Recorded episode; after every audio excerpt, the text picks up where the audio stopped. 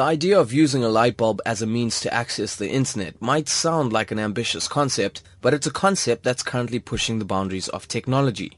Li-Fi, short for light fidelity, is a wireless internet connection standard that uses visible light waves instead of radio waves. Professor Harald Haas at the University of Edinburgh first demonstrated Li-Fi back in 2010. Professor Haas says visible light waves far exceed radio waves on the electromagnetic spectrum, which simply means Li-Fi works faster. It is generally accepted that by 2025, the radio spectrum is not sufficient anymore to keep up with the demand of wireless communications. And that is where we come in with Li-Fi. And Li-Fi in light is part of the electromagnetic spectrum.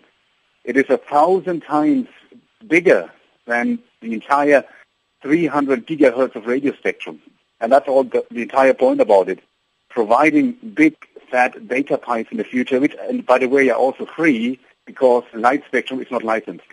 Professor Haas dismissed speculation that Li-Fi is 100 times faster than Wi-Fi. He says while Li-Fi does have the potential to produce speeds far greater than that of Wi-Fi, the most advanced types of LED bulbs and lamps currently available will only allow Li-Fi to reach speeds two to four times faster than Wi-Fi. If you take the LED bulbs and lamps that the um, industry is using at the moment, with this kind of LEDs, 100 times faster than Wi-Fi is not possible. And if we compare the fastest Wi-Fi, which is 7 gigabit per second, 100 times faster means 700 gigabit per second. At the moment, roughly, if we take the, the most advanced LEDs, we can get it about twice and four times as fast with, with these LEDs. Professor Haas further demonstrated how Li-Fi can be used with solar cells to receive data at this year's TED Global event in London. By exploring this kind of green technology, Professor Haas says that over 4 billion people worldwide do not have access to the internet, and with little energy infrastructure in developing countries to support traditional broadband and Wi-Fi,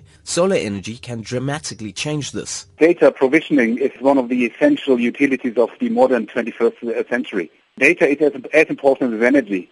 It's important for education, it's important for businesses, it's important for everything. And if we can use one device that provides energy and data at the same time, I, I think we, we have a, a way to transform and enable what we call basic utilities. Li-Fi does have some setbacks.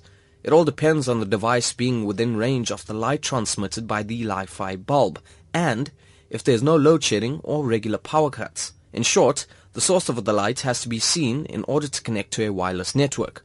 Also, unlike Wi-Fi, Li-Fi cannot penetrate walls. This would of course limit access to the internet, but also help for security purposes.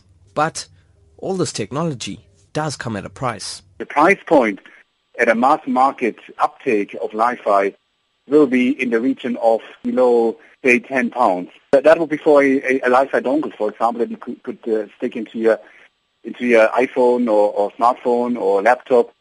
And then we have obviously uh, the light bulb and the light bulb as a Li-Fi transceiver. Again, we'll be expecting something sub 100 pounds for, for a unit like this in a case where we have mass market adoption. With the future of Li-Fi still in its development stage, it can only be a matter of time before switching on the lights means switching on the digital world. I'm Arun Singh in Durban.